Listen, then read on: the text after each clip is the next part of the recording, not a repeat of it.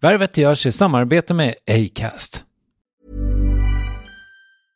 Ryan Reynolds här från Mint Med priset på nästan allt som går upp under inflationen, trodde vi att vi skulle bring våra priser down.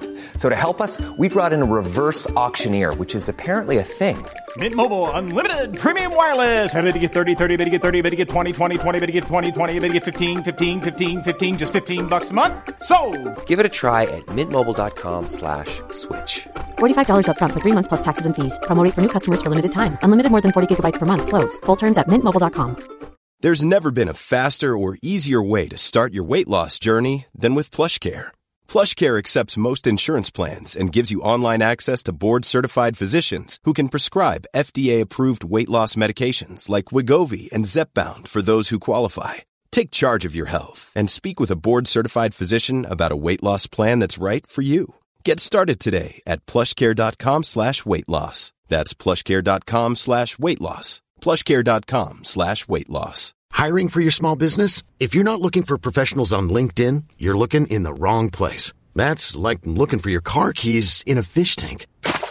LinkedIn helps you hire professionals you can't find anywhere else, even those who aren't actively searching for a new job but might be open to the perfect role. In a given month, over 70% of LinkedIn users don't even visit other leading job sites. So start looking in the right place. With LinkedIn, you can hire professionals like a professional. Post your free job on linkedin.com slash achieve today. Värvet sponsras av SAS Eurobonus och SAS Eurobonus Mastercard. Och det här är ett budskap som jag tänker kan vara bra för den som antingen gillar guldkant på till exempel tillvaron eller för den som gillar att slå två flugor i en smäll. Om jag tittar på vad jag gör av med under en dag så är det typ 85% mat. Kanske tar jag en kaffe ute och relativt ofta unnar jag mig en lunch men framförallt så handlar jag middagskäk och det blir nästan alltid ungefär 327 kronor. Och jag är förvisso med i alla mataffärers kundklubbar så jag får väl något slags luddig poäng på mina köp men får jag poäng på allt, överallt? Jag får ju inte det och det är dumt för visst, Eurobonus kan användas till resor, lounger och uppgraderingar men otroligt mycket mer som att bo på något av de 250 000 anslutna hotellen som finns att välja mellan. Perfekt om man vill ha en staycation med sin partner eller så. Få poäng på allt överallt och du börjar på SAS Eurobonus Mastercard.se. SAS Eurobonus Mastercard.se. Tack SAS Eurobonus och SAS Eurobonus Mastercard. Jag är ganska självupptagen. Och det tycker jag också är min plikt att vara det. Jag är ju mitt eget instrument och jag är upptagen av mig själv. En skådespelare som inte är självupptagen är antagligen ingen särskilt bra skådespelare. Värvet. Värvet. Värvet. Värvet. Värvet. Värvet. Värvet. Värvet. Vi blev förälskade i honom som Lasermannen för tio år sedan. Sen har den kärleken växt och växt genom roller i filmer och tv-serier som Upp till kamp, De halvt dolda, Stig Larsson-filmatiseringarna Män som hatar kvinnor och The Girl with the Dragon Tattoo, Cornelis, Tinker Tailor Soldier Spy, War Horse, Call Girl, Vi är bäst, Stockholm Stories, The Homesman, Gentleman, för att bara nämna några. Just nu och fram till februari 2016 är han aktuell i Idioten på Dramaten, en nästan tre timmar lång uppsättning av Dostojevskijs roman i regi av Mattias Andersson. Och det är också där vi träffas i hans loge på teatern en grå dag i november. Det här är Värvet, en intervjupodcast som görs i samarbete med Acast. Avsnitt 206. Jag heter Kristoffer Triumf och det här är David Densik. Varsågoda.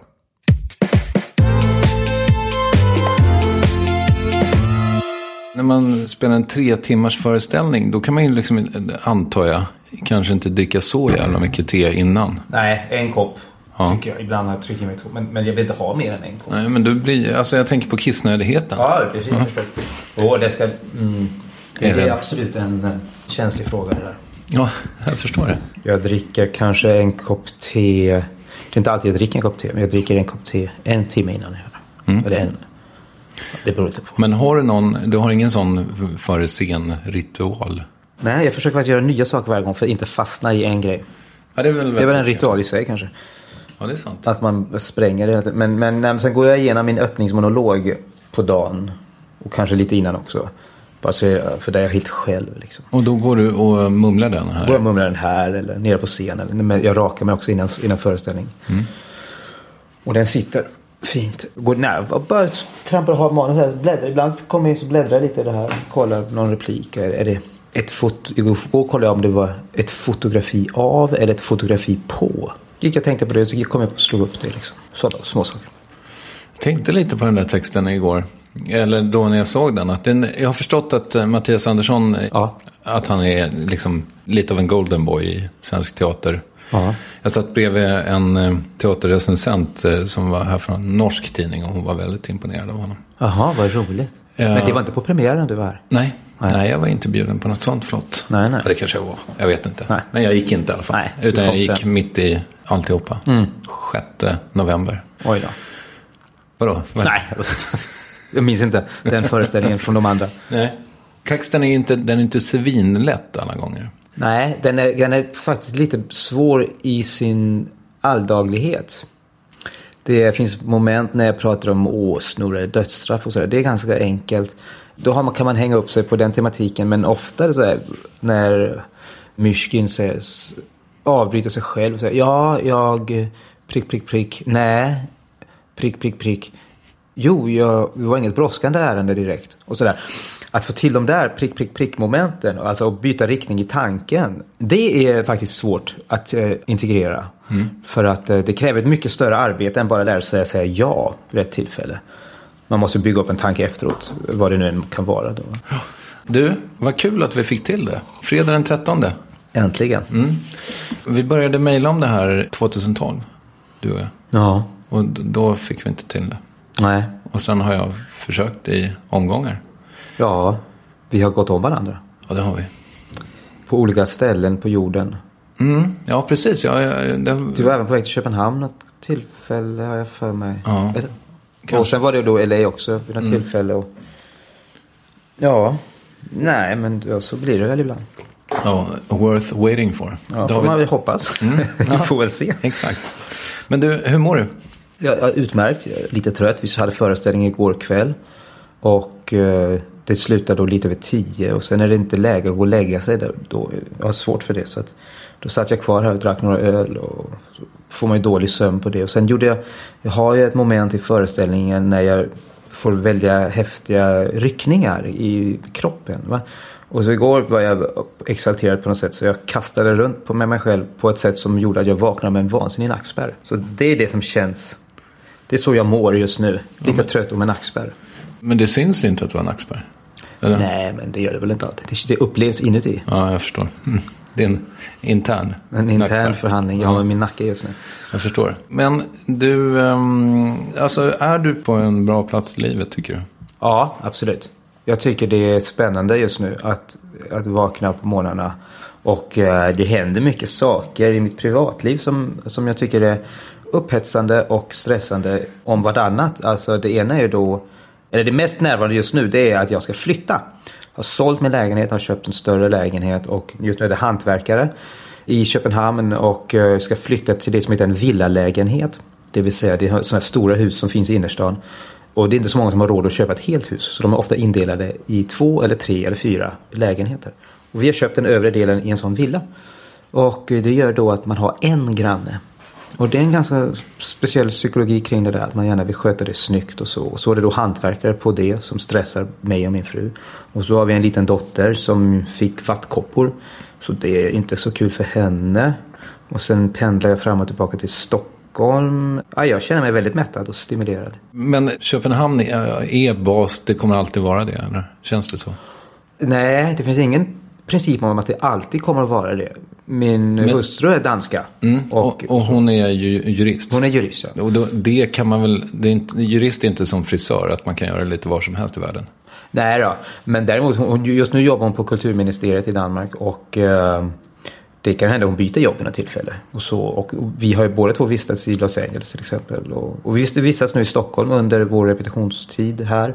Och har varit i Brasilien också. Och vi har väl absolut förhoppningar och ambitioner om att vistas i andra länder vid andra tillfällen. Vi hade en förhoppning om att vi skulle, det här med mammaledigheten och att vi, min dotter är snart ett år, att det skulle tas ut i världen. Det hände inte. Nej. Vi stannade. Det var, räckte nog gott och väl att bara se henne växa från dag till dag och själva bli trygga i rollen som föräldrar. Så det var, jag behövde inte åka till Zambia eller något sånt här för att plussa på. det, vi ville gärna ha komforten och tryggheten att vara hemma. Men nu är kanske, ja, nej, nej, för att svara på din fråga. Det är absolut basen just nu och hon, är, hon kan inte svenska. Så som jag kan svenska i alla fall. Så att flytta hit, ja, vi är rätt ofta. Och varför skulle ni flytta hit? Jag har ju familj här. Och, Sant. Och jag har, eh, vi har en sommarstuga ute vid Tyresö strand. Ja, ja varför, varför inte? Någonstans måste man ju bo. Ja, det måste man ju Ja. förvisso. Ja, men å andra sidan så känns ju... Eh, jag tänker mig Köpenhamn som kanske lite bättre utgångsläge. Om man ska jobba i världen. Många svenskar resonerar så. Att de är så in på förtjusta i Köpenhamn. Och, så. och jag är också väldigt förtjust i Köpenhamn. Och det kan du kanske ha rätt i rent infrastrukturmässigt. Att det är ett ställe med flera flygavgångar och sådana saker. Det vet jag fan. Det är fall inte det som motiverar att bo där. Jag förstår. Då kanske man skulle flytta till London. Vilket jag också kan tänka mig i och för sig. Jaså? Jag gillar London. Ja, Absolut. absolut. Det är svårt för London. Har du det? Ja. Och jag har haft svårt för London också. Men sen när jag var där med och gjorde Tinker Tailor med Thomas Alfredsson och, och, och samtidigt gjorde en annan film där. Då var jag plötsligt väldigt mycket i London. Och lärde mig uppskatta och tycka om det. Ja, men det finns ju otroligt många bra grejer med London. Ja, det tycker jag. Bara innan vi avslutar det med Sverige versus Danmark. Så här, alltså, den danska bilden av svenskarna är ju att vi är så politiskt korrekta och så här. Eller? Så är den danska bilden av Sverige, absolut ja. Ja. Ja, så är nog också min bild av Sverige. Och jag tycker inte nödvändigtvis det är något fel i det. Eller att det skulle vara en dålig sak. Nej, just det. Mm. Jag tror Danmark skulle kunna lära lite av Sverige. Och vice versa. Vad har vi att lära av Danmark? Danmark, där eh, hävdar man att man har storsinne och frisinne. Det är det som ligger bakom Christiania, det är det som ligger bakom många andra. Dansk frisinne kallar man det för. Man tillåter saker. Hade vi gjort den här intervjun där jag bor nu på Västerbro, då hade du fått se prov på det.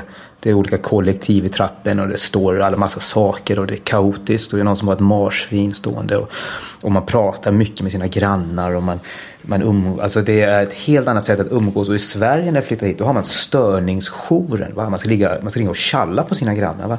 Alltså man ska avhända sig ansvar och ge det till någon myndighet. Om det nu är så att någon spelar för hög musik eller att de ligger och har sex mitt i natten. Så. Där skulle man i Danmark bara gå och knacka på eller banka i rören eller, eller hetsa upp sig eller i all artighet säga skruva ner. Vilket jag har gjort flera gånger till mina grannar. Där kan jag väl känna att eh, Det har också varit eh, början på några av dina absolut bästa trekanter. I wish.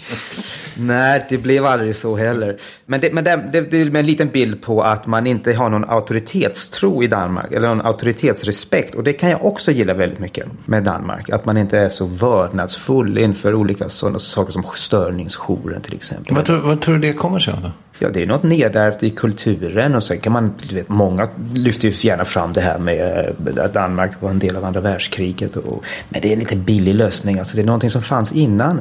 Det, det finns i Danmark en rörelse som heter högskola eller högskolor. Det som idag är Sverige folkhögskolor tror jag.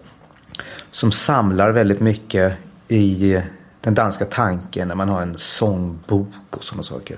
Jag vet inte om det, det ligger nerärvt i kulturen att man ska visa frisinne. Tvinnskolorna är väl också ett exempel på detta. Att man ska visa storsinne. Det är ju inte alls, Danmark visar ju inte alls storsinne och frisinne i många andra avseenden. Till exempel nu med flyktingkrisen och så här. Just det. Där visar Sverige mycket större storsinne. Men det är väl eh, även någonting man har, det är någonting man har i sin självuppfattning. Hela kolonilottfilosofin. Att man ska umgås och ha det trevligt och starta morgonen med wienerbröd och en gammal dansk. Alltså det här med berusning är också ett del av den danska mentaliteten. Det är ju givetvis också det i Sverige men här är det mycket mer tabu. Va? Men i Danmark är det någonting som anses för att vara ett sätt att umgås. Och när det gäller tobak och andra rusmedel. Pilsnerloven. Finns det inte någon sån? Pilsnerlagen finns inte. Ja, då är det lagen om att man ska få en pilsner på fredagar efter jobbet. Fre- Jaha, jag, trodde, ja. jag trodde det var att man fick dricka två öl till lunchen. Ja, det är nog i Frankrike de kör med det. Vi.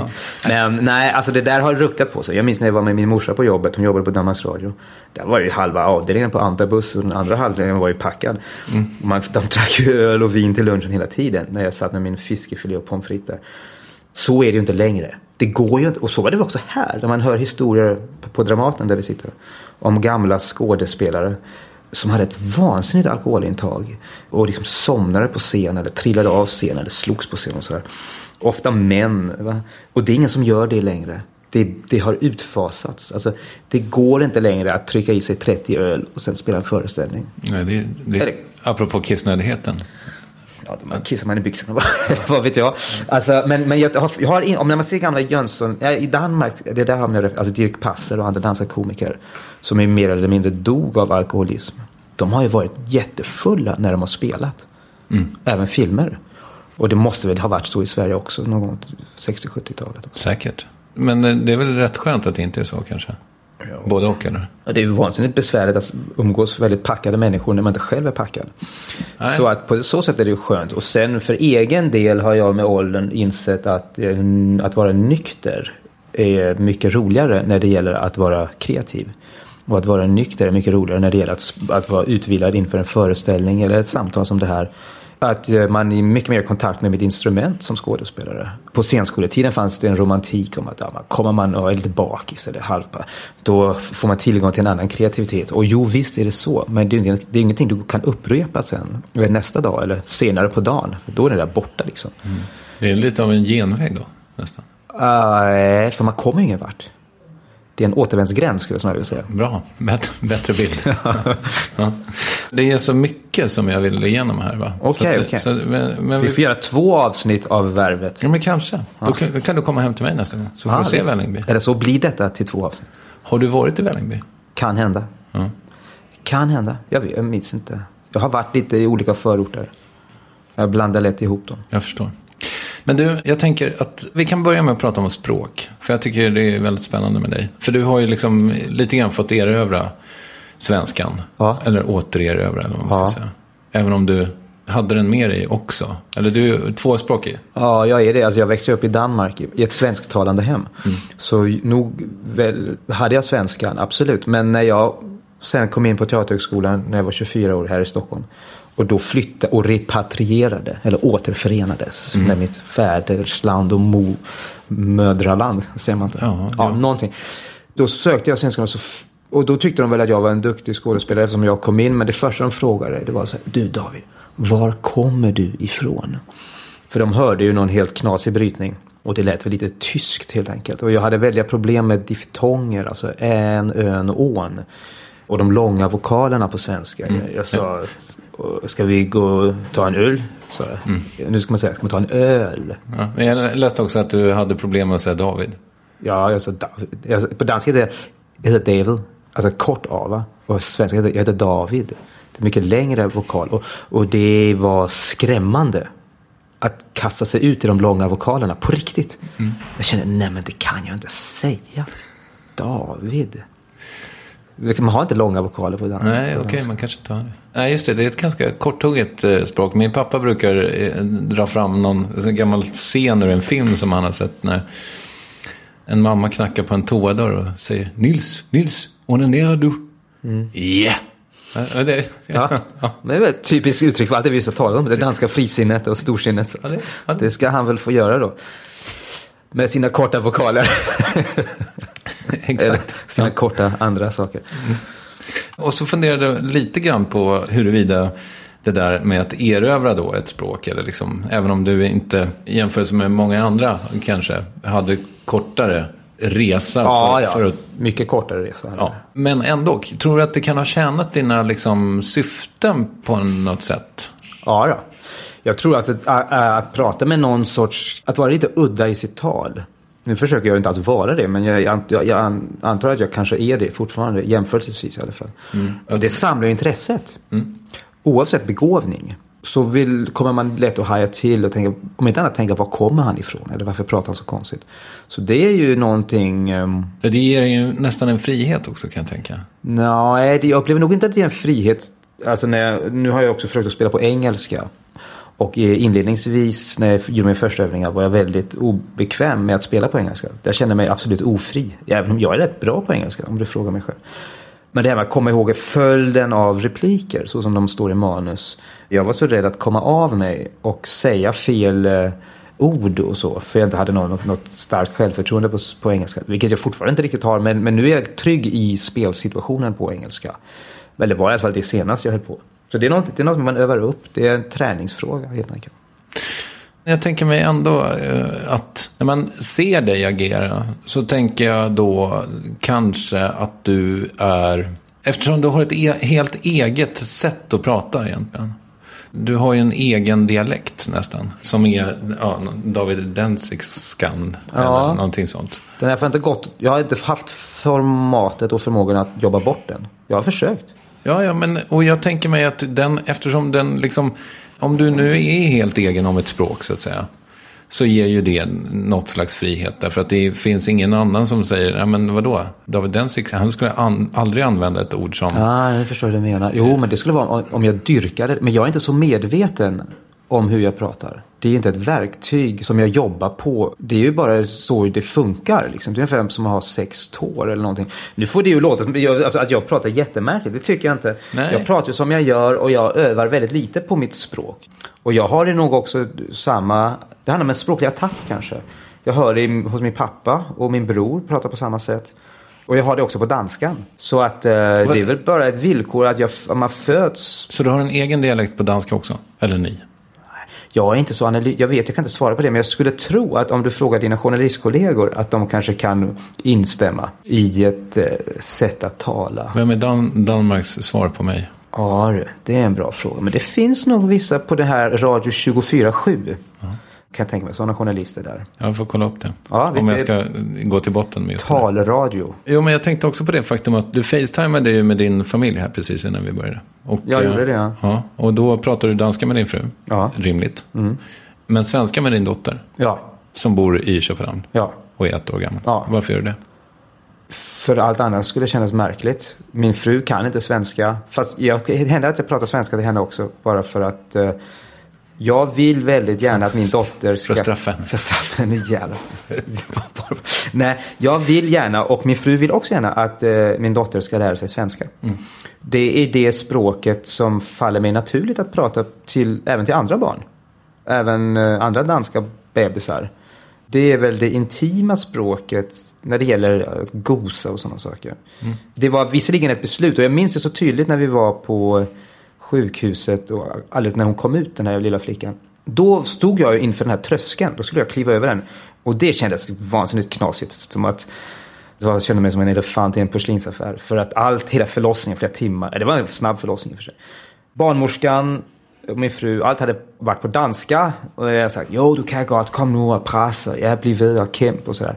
Ut kom det här lilla fostret och så tänkte jag, nu, det är nu jag ska säga, hej, åh vad kul att du kom och sådana saker. Mm. Och jag märkte bara hur den där barnmorskan tittade på mig och tänkte, fan, han har väl inte rökt hasch eller sånt och, och Sofia, min fru, hon var helt med på det där. Va? Men där stod jag inför, och gjorde det i några veckor. Och det var absolut någonting jag var tvungen att göra när mormor kom eller när eh, morfar kom eller när min frus syster kom. Och så. Att jag gav mig själv uppgiften att väldigt, väldigt hastigt säga något på svenska till min dotter inför de här människorna som jag annars alltid pratar danska med. Och de tittade på mig och sa, varför gör du så konstigt? Och det var just för att komma dit där jag tycker jag befinner mig nu. Att jag är svensk och jag pratar svenska med min dotter. Även när det är andra danska människor med. Så det var egentligen också mycket för e- min egen del att bryta isen och, och våga göra det. Ja, intressant. Jag har inte tänkt på det, men det är klart att det måste vara ett beslut. Ja, för jag kan ju danska nästan bättre än svenska. Ja, det var ett beslut. Jag har varit så vansinnigt privilegierad tycker jag och välsignad att jag kan två språk. Det är inte alla som kan, och de här två, två länder som ligger nära varandra. Tänk om det nu var svenska och eh, indonesiska jag kunde. Va? Då hade det varit mycket svårare att få till en karriär som liknar min. Eftersom det är så långt mellan länderna och så vidare. Och så vidare. Jag skulle tro detta i alla fall. Nu har jag två länder som är grannländer. Jag kan flyga fram och tillbaka. Jag var, jag var i Köpenhamn igår och åker väl ner imorgon. Nej, på måndag. Och oavsett om jag hade blivit skådespelare, vad nu min dotter än väljer att göra i sitt liv, bagare eller journalist eller jurist eller vad fan som helst. Att kunna två språk är ju två nycklar till olika kulturer, till olika städer. Jag kom själv som 24-åring till Stockholm för första gången egentligen. Och var helt främmande här. Men kunde språket. Tänk dig vilken skillnad från om jag nu hade kommit direkt från Somalia eller någonting och inte kunde språket och var helt främmande. Det var en otroligt viktig nyckel. Eller det är en fullständigt livsavgörande nyckel. Man är sitt språk. Och jag är svensk som jag talar svenska. Ja, men jag tänker mig också att kommer ingen rast, ro- rotlöshet med det här då? Jo, Fast ingen plågsam rotlöshet. okej. Talar ju som det ikväll, eller imorgon kväll ska Sverige spela mot Danmark i fotboll. Ja, just det. Mm. Och jag vet inte vem jag ska heja på. Olika journalister har frågat vad tycker du? Ska Skit i komma- det. Livet är för kort för sport.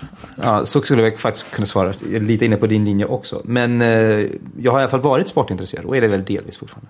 Och var på plats när Sverige spelade mot Danmark på EM i Portugal 2004.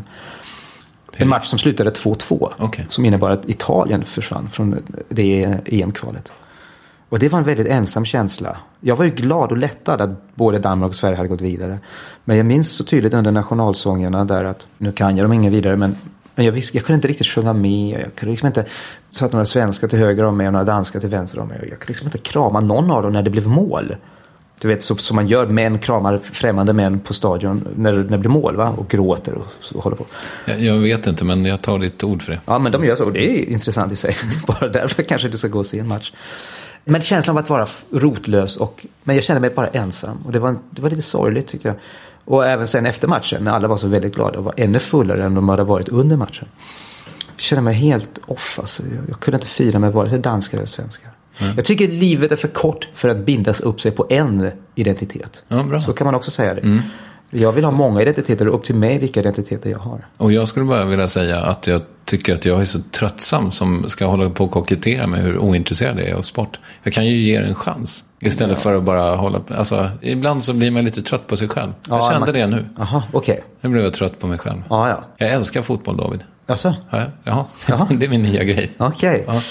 Ja. nej, men jag förstår precis hur du menar. Man kan bli trött på att man upprepar samma sak. Och man har egentligen tappat argument, kraften i sina argument. Jag hörde faktiskt Thomas Andersson Vi och eh, Lotta Lundgren prata om det här med ens narrativ så att säga. Alltså när man, vilken berättelse man, man liksom... Man är, ja. Ja, och tvingas upprepa. Och jag, jag fick precis ett sånt, eh, en sån aha-upplevelse kring det här med höst. Att jag, nu är det ju väldigt grått ute när vi gör den här intervjun. Och jag har tänkt att jag är en sån som blir deprimerad på höstarna. Och så blir jag ju det. För att alltså det blir ju en självuppfyllande profetia. Man kan ju så- också tänka så här, ja men vet du vad? Jag har haft tuffa höstar. Men jag skiter i det där i år. Nu går jag och solar lite solarium och mår bra igenom den här hösten istället. Det tycker jag är en väldigt bra inställning. Eller hur? Ja, jag tycker det är precis det. Jag förstår exakt det där med, och framförallt i en intervjusituation när man upprepar samma. Man lä- ibland läser mina kollegors intervjuer och tänker, gud, kan man inte komma på något bättre? Om inte ljug i så fall. För nu har man liksom hört allt det här med att man har varit barnskådis eller man har liksom tyckt det var så jävla kul att statera något. Men jag känner inför, för du frågade innan hur man förbereder sig inför en föreställning. Om jag har någonting rituellt eller något. Och då sa jag att jag försöker göra något nytt varenda dag. Och då snackar vi i oerhört små oviktiga detaljer. Liksom, som vilken sida av tvättfatet rakhyveln ligger på när jag är klar med att raka mig och sådana saker. Och det är väl det jag försöker göra. Att aldrig jag upprepar mig själv i intervjuer, absolut. Men, men jag menar här inför föreställningen. Att hela tiden försöka spränga och rucka på invanda mönster. Och att på så sätt möjligen komma lite längre med sig själv. Eller med sin föreställning om inte annat. Eller med, sin, med hur man upplever att stå på scen.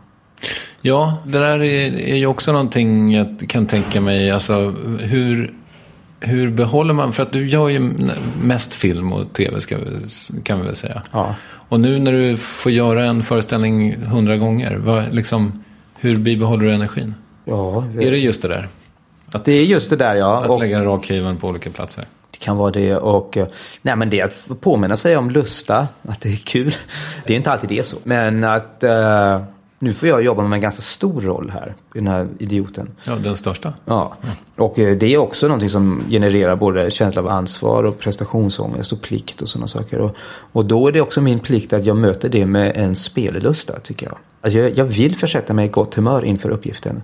Det är kanske ett arbete som ligger innan man kommer till teatern och sådär. Men jag vill inte, jag har varit med i produktioner, också tv-produktioner, där man liksom bara säger äh, skittråkigt alltså, eller vi är därifrån och sådana saker. Och det är bara oskönt. Alltså varför ska jag sänka mig till den nivån? Det är för mitt eget bästa att jag jobbar upp en, en lusta kring det. Det lyckas inte alltid men än så länge i detta arbete känner jag en väldig lusta med den här föreställningen. Och så. När man jobbar på filminspelningen så kan du ta om massa gånger. Och det kan du inte göra eh, här på Dramaten. Känner du ibland så här, fan helvete, nu har jag börjat tänka på tvätt? Nere på scen? Ja. Ja, det händer. Att, uh, Du tappar fokus. Ja, eller alltså, tvångsmässigt börjar jag liksom att lite Tourettesaktigt tänka på något som stör mig själv. Och det kan generera både hjärtklappning och lite svarta prickar för ögonen och sådana saker. Jag tror det är ett mänskligt villkor. Men jag försöker vara klar i tanken och närvarande. Det lyckas inte alltid. Men eh, det hänger nog också ihop med lust. Om jag känner mig i gott humör och känner fan nu kommer den här scenen. Det ska bli kul att spela den här scenen. Och se om jag kan göra en liten förändring eller en justering jämfört igår. Och om jag snubblade på någon textrad eller band ihop två repliker där jag egentligen kanske skulle försöka lägga in en paus och sådana saker. Om jag bevarar den kreativa ingången då händer inte det så ofta. Men nog fan händer det. Goofar du varje kväll? Är det någonting som alltid går snett? Ja, men jag upplever det inte som ett goof. För att, goofa det innebär också att man känner att man liksom sen går ut och tar en och slår sig själv i huvudet med någonting efteråt. Alltså man straffar. Alltså man liksom tänker fan, fan, fan. Nu och det är en väldigt dålig sak att göra överlag i livet i stort. Så det försöker jag undvika. Utan om det skulle hända någonting allvarligt. Det har ju hänt, nu vet jag inte. Ibland händer det att den här hinken i början av pjäsen inte välter. Den välter. Mm. På första försöket. Mm. Mm. Ja. Ibland gör den inte det. Av olika anledningar. Och det kan ju tänka, åh nej, hur fan löser vi det här nu? För det går liksom inte att fortsätta föreställningen om den inte välter. Men nu har jag lärt mig att liksom skratta lite. Eller ja, försöka lösa det här. Jag och min kollega Alex Weida. Nej men alltså man, man, ska inte banka sig själv i huvudet överlag. Man ska inte slå på sig själv. Och att känna att man goofar, ska man, det där ska man försöka hålla långt borta. Alltså. Känner du att du är eh, bra på det du gör? Mm. Inte alltid. Men eh, nej, jag känner mig inte bra. Men jag känner mig väldigt uppfylld av det jag gör. Och jag känner mig tillfredsställd. Jag vill inte luta mig mot någon. Jag vill vara oberoende i mitt arbete. Inte mot en regissör eller mot några kollegor heller. Det finns ingen annan som kan förlösa mig än mig själv egentligen. Va? Sen kan jag vara öppen och lyssnande. Så att jag måste vara min egen domare och jag måste kunna hjälpa mig själv om jag står med ett problem. Jag ser det jämt och ständigt runt omkring mig kollegor som blir arga på regissörer eller som tycker inte att de får det de vill ha, oklart vad, från en regissör eller sådär. Och då tycker jag de sätter sig ett fattigt ställe. För då har de omyndiggjort sig själva. Jag tycker hela, den, alltså hela det tankemönstret som ligger bakom det. Så här, fan, han, han fattar inte vad jag håller på med. Eller hon eller ditten och datten. Att förminska sig är synd. Och det händer hela tiden. Och det händer också mig. Alltså, så det, men jag försöker verkligen att avskärma mig från det. Och att göra mig totalt självständig och totalt oberoende i mitt arbete. Så att jag själv vet när jag är bra. Och så att jag själv vet när jag inte är bra. Och det händer ibland att, att att regissörer låter dåligt spel passera. Då får jag säga till dem, hörru du, det har hänt flera gånger faktiskt. Jag var inne i eftersynk och sett scener de har klippt in när jag faktiskt tar om en replik. Till exempel, eller det var en scen där de såg att det var en, det var en boom i bilden. Det har ingenting med mitt arbete att göra. Men regissören hade inte märkt att det var en mikrofon i bilden. Mm. Och sådana saker. Ja, nu tappar jag tanken. Ja, jag frågade ifall du kände dig bra på det du gör. Ja, ja, ja just det. Och nu har jag kommit fram till den punkten där jag känner mig bättre än regissörer. Eftersom de inte ser den boomen i bilden som jag såg när jag det. Mm. Förstår du hur det går till? Ja, ja. Nej, men för att jag, jag, tänker på det faktum att du är så fruktansvärt liksom, uppskattad. Nu gjorde du nästan som en grimas. Nej, nej, jag lyssnar. Ja. Jag lyssnar. Ja. Jag tycker det är kul att höra. att du är uppskattad. Ja, visst. Ja, men du är ju det. Mm. Jag hörde dig säga idag förresten, i, eh, du var ju och blev intervjuad innan du, ja, Ja. Så att säga, jag är tvåa på bollen här idag. Ja, det är men, tvåa på bollen. Ja. Men eh, så hörde jag dig säga att du under de här månaderna när du har varit i Los Angeles och jobbat, att du kunde inte välja. Alltså att du fick ta de roller som du fick. Men när man kollar på det du har gjort så är det ju som att du har ja, antingen då haft väldigt stor tur eller så har du haft jävligt gott omdöme när det gäller manus. För du är ju inte med i någonting som är dåligt, eller?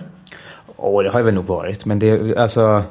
Jag tycker inte att jag duschar i erbjudanden. Men, men det var en manager som sa någonting till mig. Som en manager jag sen lämnade. Men hon sa någonting som jag tog med mig. Och det var det här att en karriär utgörs inte av det du gör. Utan den utgörs av det du inte gör av det du säger nej till. Och där har jag väl kanske ibland sagt nej till saker som jag varit glad för sen. Att, uh, jo, det har varit saker jag sagt nej till. Men de tänker jag väldigt lite på. Jag tänker på dem den dagen jag säger nej.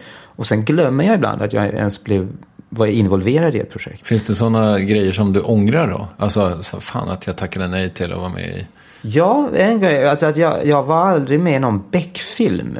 Och det kanske du tycker det. Men alltså jag, det var tidigt i min karriär och uh, jag hade just gjort Lasermannen. Och jag minns att min, min bror min mamma tyckte jag inte skulle göra Beck. Att jag, men jag tycker inte jag, alltså jag skulle gärna ha varit med och jag skulle slåss mot Micke Persbrandt. Jag är en ganska liten person och han är en ganska stor person. Så jag tyckte det fanns en otrovärdighet i rollsättningen. Att jag skulle aldrig ge mig kast med att slåss med en sån bjässe. Jag skulle inte slåss överhuvudtaget. Så det var min ingång till att säga nej. Men jag tänkte sen, att det kunde jag väl ha gjort alltså. Det finns så mycket otrovärdigt ändå på film. Och jag hade gärna spelat med Micke Persbrandt och varit med i en Beck-film. De är ju väldigt uppskattade och eh, jag har inget emot att vara med i saker som ses av många också. Jag har gjort väldigt många filmer som har setts av någonstans mellan 3 och 8 tusen. Och så lägger man ner ett halvårs arbete på det. Mm. Och det är också lite oskönt, eller det blir lite ledsamt. Så att, att komma ut i medier som faktiskt kommunicerar och som ses av många. Det finns också en tillfredsställelse i det. Mm, det är klart. Men nog har jag varit med i lite mindre bra saker. Så som? Maria Wern. Det kanske är bra nu men det var, och det var en, en riktigt ruskigt kass roll. Alltså jag gick med på premissen. Jag skulle spela någon ryss. Och jag, och jag var, jag fan, det var, pengarna var väl bra. Jag vet inte varför. Gotland eller något. Det var någonting som gjorde att jag tackade ja. Mm.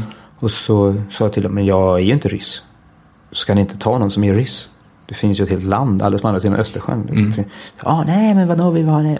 Och så sa de, ja ah, men nu har vi löst det. Kommer dit på dagen. Jag var ganska strulig. Men jag vill inte spela på ryska. Jag vill inte ha någon. Jag, jag är inte ryss alltså. Så, ah, men vi ändrar det, vi ändrar det. Kolla här vad vi kom på.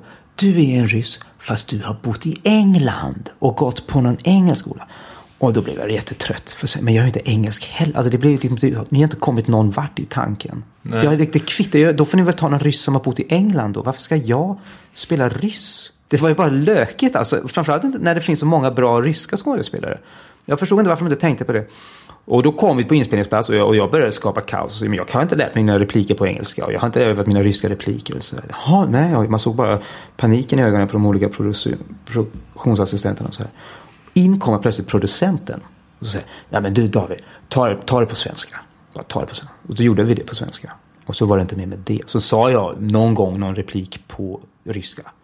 Men liksom, det kände bara, nej men det här är helt fel alltså. Det är bara dumt. Och det blev inte bra? Jag tror inte ens den visades. Ah, okay. Jag tror den ansågs för att vara, hålla så, det var inte bara mitt fel.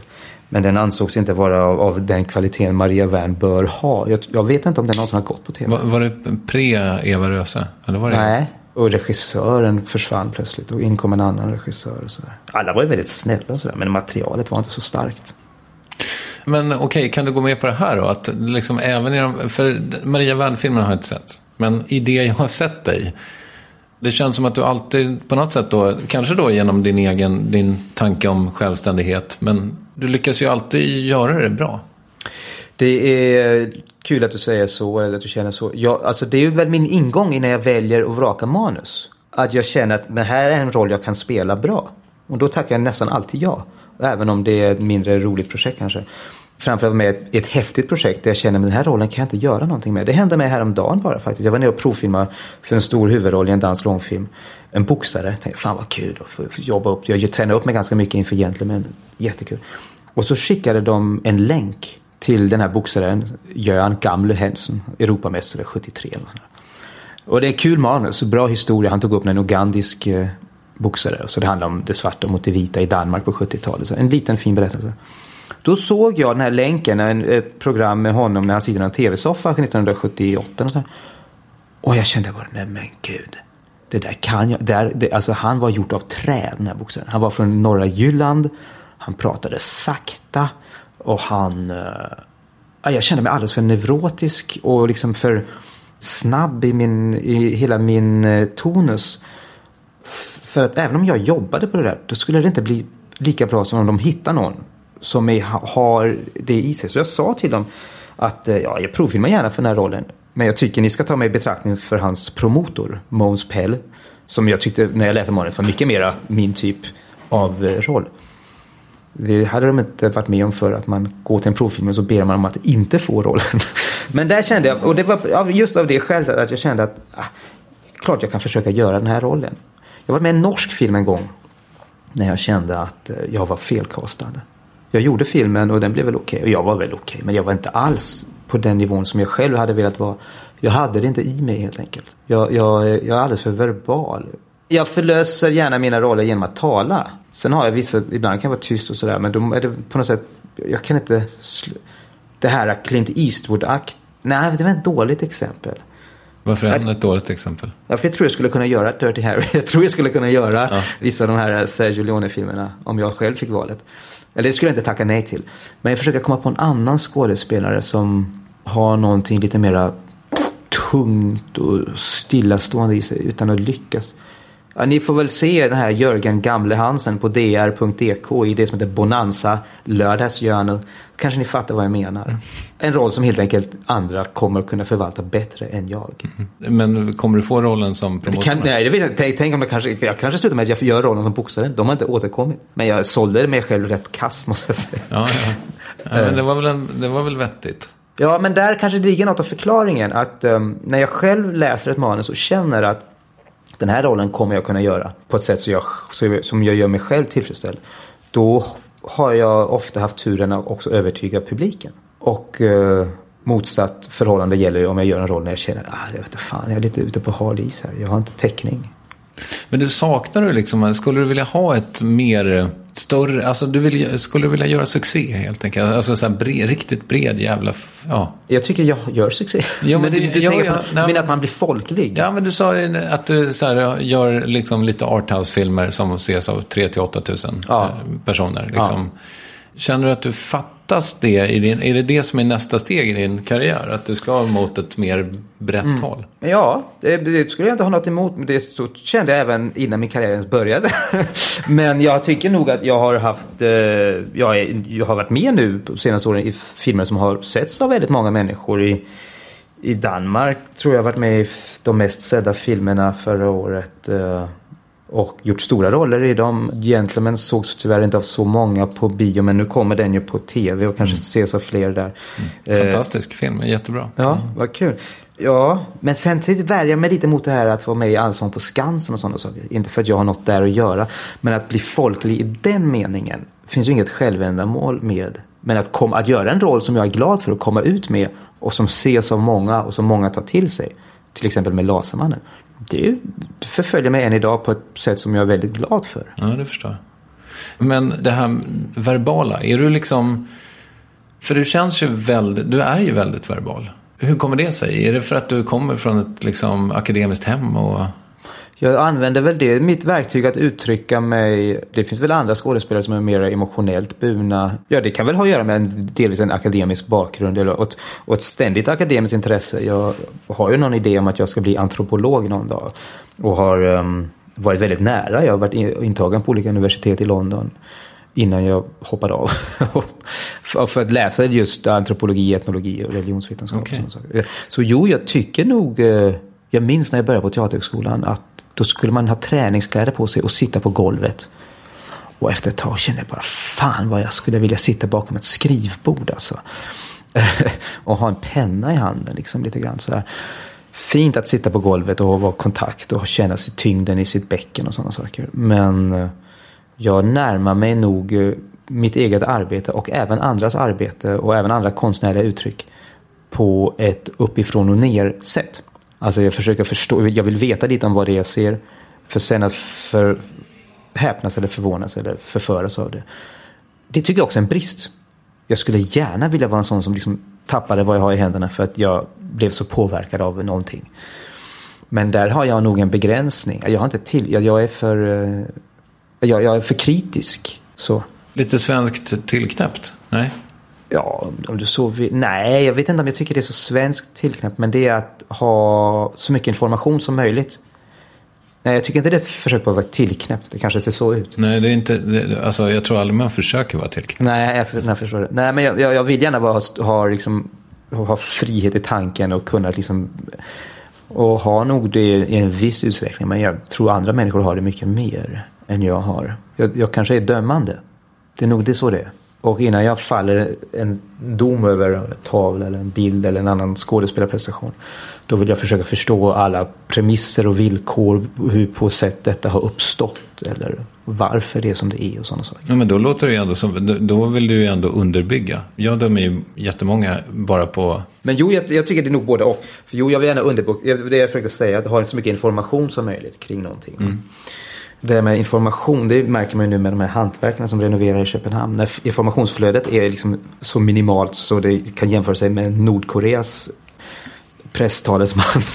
Då är det väldigt frustrerande att vara på andra sidan och inte veta hur det går. har du renoverat eh, någonting i Sverige?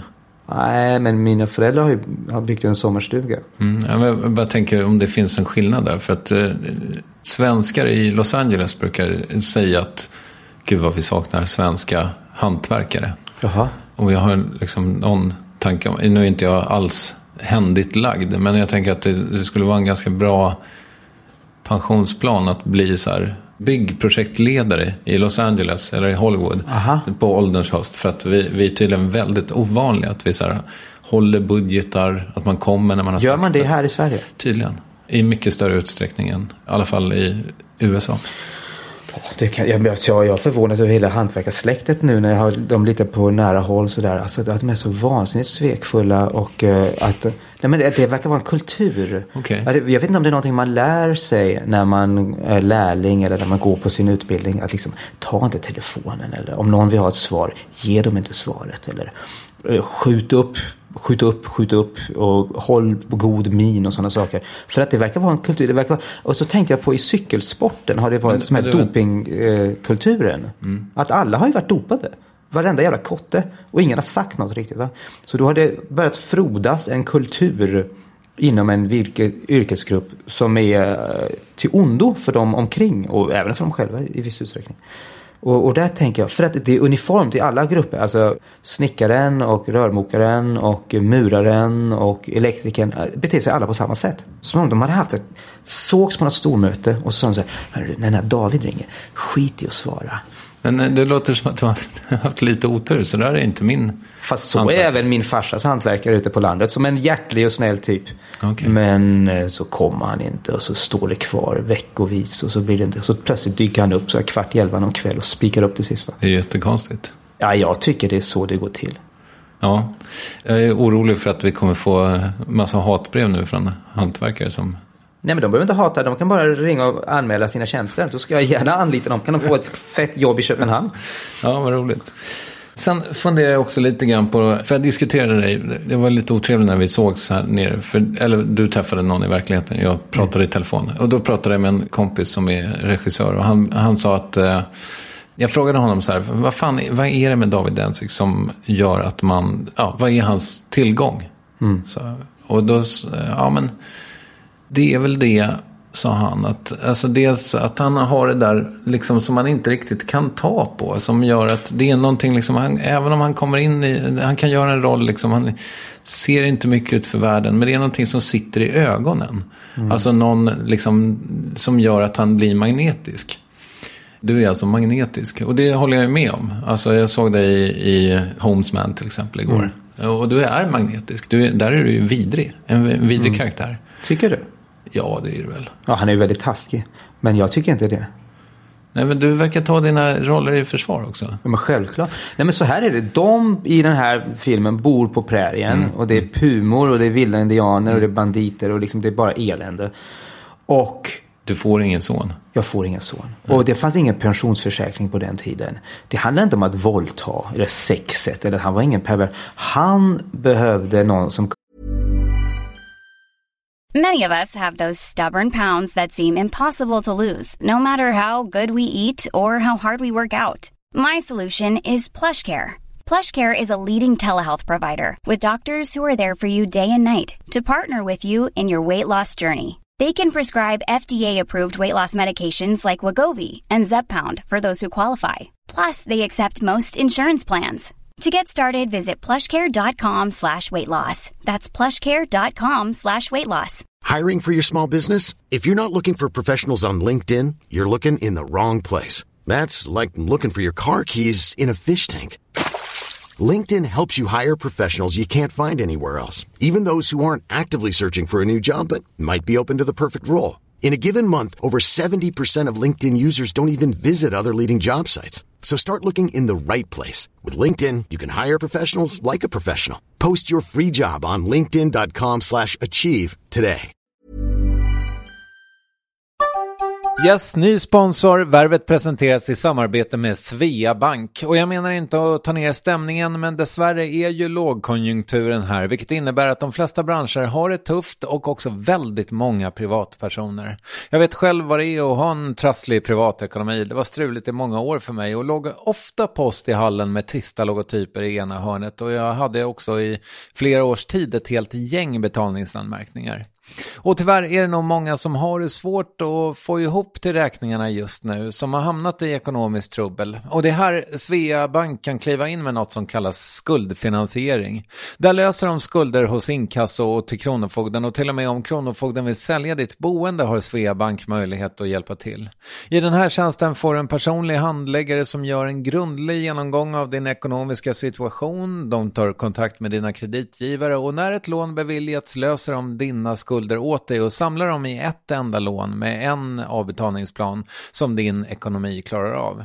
För om du har hamnat i klister, du är inte ensam och kanske kan det här hjälpa dig. På svea.com skuldfinans kan du läsa mer. Tack Sveabank. Kunde ta vara på han och hans hustru. Och eh, varför de inte får en son, det förklarar filmen aldrig.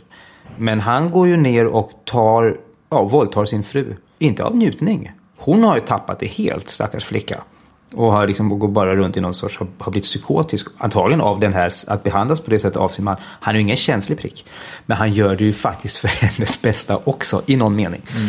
Men jo, vidrigt ser det väl ut för den som inte väljer att ta hans perspektiv. Ja, hur som helst, du är i alla fall magnetisk. Och då tänker jag att det där är väl det där som man skulle kunna kalla för karisma då, eller kännelse quoi.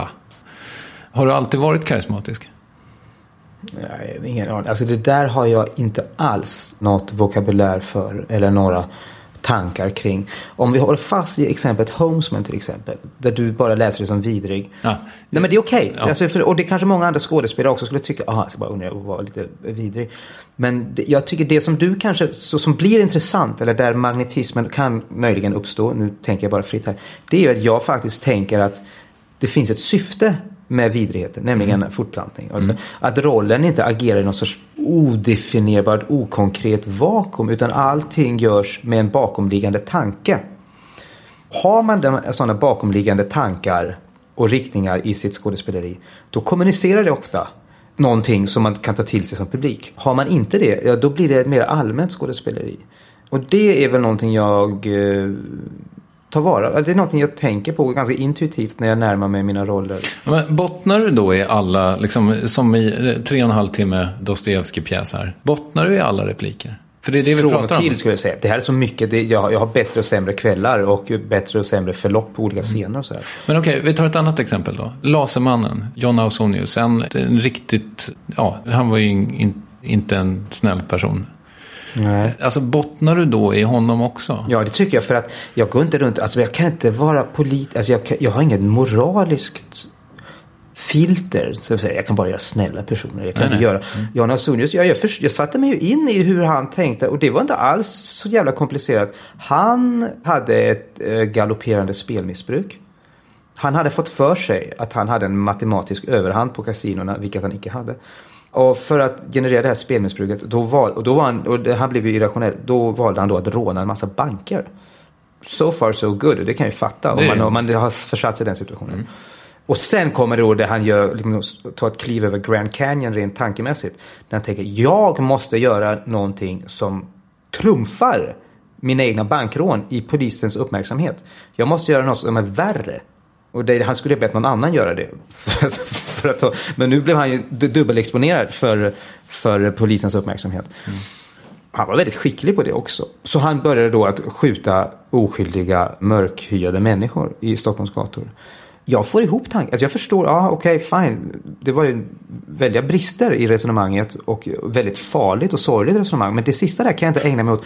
Om jag skulle ha sådana moraliska tankar kring mitt arbete då skulle jag ju inte ägna mig åt skådespeleri då skulle jag ju gå in i, vad fan vet jag, kommunalpolitik eller någonting. Och, jag menar, om, det var, om jag var åsiktsburen. Ja, just det. Jag har ju åsikter, men jag kan inte låta dem stå i vägen för mitt arbete. Nej, det är väl superrimligt. Men är du inte lite också av en method actor så? Alltså att du, du ska in i Ausonius så att säga. Du kollar eller lyssnar eller hur nu, liksom på den faktiska personen. Eller den här boxaren som du berättar om. Liksom. Ja, just det. Jo, jag skulle nog...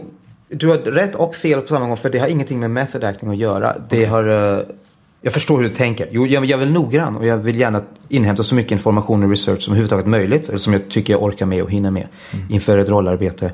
Fast just method acting handlar ju om en metod att uppnå bra skådespeleri i form av avspänningsövningar och eh, sense memory exercises. Alltså man ska komma ihåg hur mormors pannkakor doftade och sådana saker. Aha, okej. Och det ägnar jag mig inte åt. Så att du, det, det här Daniel Day-Lewis-grejen att du lever då som John Ausonius i ett år. Men gör han det? Ja, inte för att jag. Nej, jag tror de här, för han är ju britt. Alltså jag tror möjligen vissa, det finns en romantik kring method acting och det finns eh, många skådespelare och journalister tror att det är, är någonting väldigt fint och upphöjt. Jag skulle vilja punktera den myten omedelbart. Gör det. För ja, men det är en metod. Alltså det, det påminner ju, jag kan jämföra det med olika bantningsmetoder.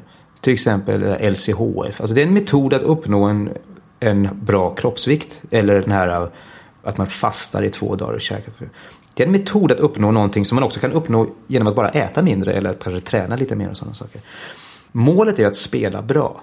Och om det hjälper dem som ägnar sig åt method acting att hålla på med de här övningarna, ja då ska de ju göra det såklart. Det har jag inte så mycket att säga om. Men det finns en romantik kring det här med att gå upp 12 kilo eller att man blir bra på att boxas inför en roll. Det har ingenting med method acting att göra. Det har möjligen med att göra med eh, dedikation och ambition och eh, offervilja inför ett rollarbete. Hur långt man vill gå. Och den offerviljan och ambitionen finns också i andra yrkesgrupper. Hur långt vill du gå för att göra en intervju? Skulle du åka till Syrien för att göra en intervju med någon som är där? Ja, det kanske du skulle, inte vet jag. Men jag menar, sådana gränser finns ju inom, inom alla yrkesgrupper. Men det är många som förväxlar bra skådespeleri med att man har gått upp i vikt. Eller, i vikt. eller att man har blivit bra på att göra armhävningar och sådana saker. Det finns många unga skådespelare framförallt som ägnar sig, och jag, jag själv gör det också delvis, och tror att hela rollen ligger begravd i en sixpack eller något sånt. Och så kan de ha tränat och hållit på och varit jättebra och på sådana saker. Och så ser man när scenerna då ska genomföras att de inte alls är så spännande. Så att bra skådespeleri handlar om att lyssna och svara och bli påverkad av det som händer och bli på, påverkas av att möta sina kollegor eller sig själv i olika rum. Med långt större utsträckning än att liksom ha piercat naveln eller sådana saker. Mm, så att, bara för att förstå det, du skulle inte leva som Lincoln i ett år hemma? Nej. Här, och försätta din familj i det? Och... Jo, alltså så här. Om, det, om jag vet med mig själv att filmen skulle bli bättre av det. Ja. Jo, då skulle jag nog göra det. Men jag vet med mig själv att jag kommer inte prestera bättre av det. Så jag ser inte varför jag ska, varför jag ska göra det. Alltså skådespeleri. Jag förvånas ibland av kollegor som säger att den här rollen påverkade mig jättemycket. Eller jag var ett väldigt mörkt ställe när den här rollen och sådana saker. Eller jag började dricka och röka. Jag förstår att det kan påverka i en viss utsträckning. Men jag förstår inte att man inte har en tänd och släckknapp inom sig. Om jag spelar en scen där jag bryter ihop, ja då på nästa inandning då kan jag ju skratta. Känner jag, det borde jag väl kunna. Alltså, tänk, om, tänk om en musiker led av samma åkomma. Att man spelar en konsert i Berwaldhallen och sen kommer man liksom med sin gitarr och så sitter man på tunnelbanan och fortsätter plinka på sin gitarr och kommer man hem och bara måste spela mer gitarr. Så gör de ju inte. Nej, inte vad jag vet i alla fall. Utan man, de har ju förmågan att säga, ja, nu är konserten slut. Nu packar jag ner min grej och så går jag och käkar middag och sådär. Men där, vissa skådespelare de dribblas in i en romantik om att Åh, jag måste kolla hur mycket ångest jag har. Och så går man ut och så har man ännu mer ångest. Och, och det är ju egentligen så vansinnigt narcissistiskt. Och, och att man är lite kär i sig själv helt enkelt. Man tycker man är bra på det man gör. Jag förstår inte hur man kan lura sig själv på det sättet. Hur narcissistisk är du då? Ja, ganska genomsnittligt. Jag är ju ganska självupptagen. Och det tycker jag också är min plikt att vara det. Jag är ju mitt eget instrument. En musiker är väl upptagen av sin gitarr i stor utsträckning. Och jag är upptagen av mig själv. Hur jag mår, vilken sinnesstämning jag befinner mig i. Om jag nu idag har nackspärr och sådana saker. Och mina egna behov givetvis också. Därav. En skådespelare som inte är självupptagen är antagligen ingen särskilt bra skådespelare.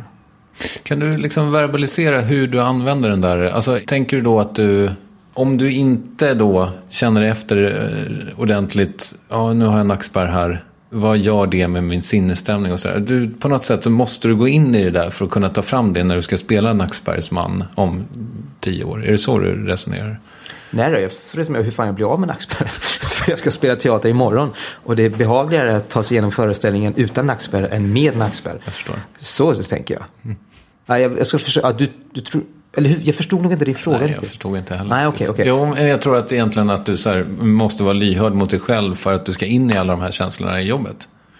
Ja, jag måste vara more or less nollställd. Så att jag är tillgänglig för vad det än är jag ska uppleva på eh, scen eller på filmen.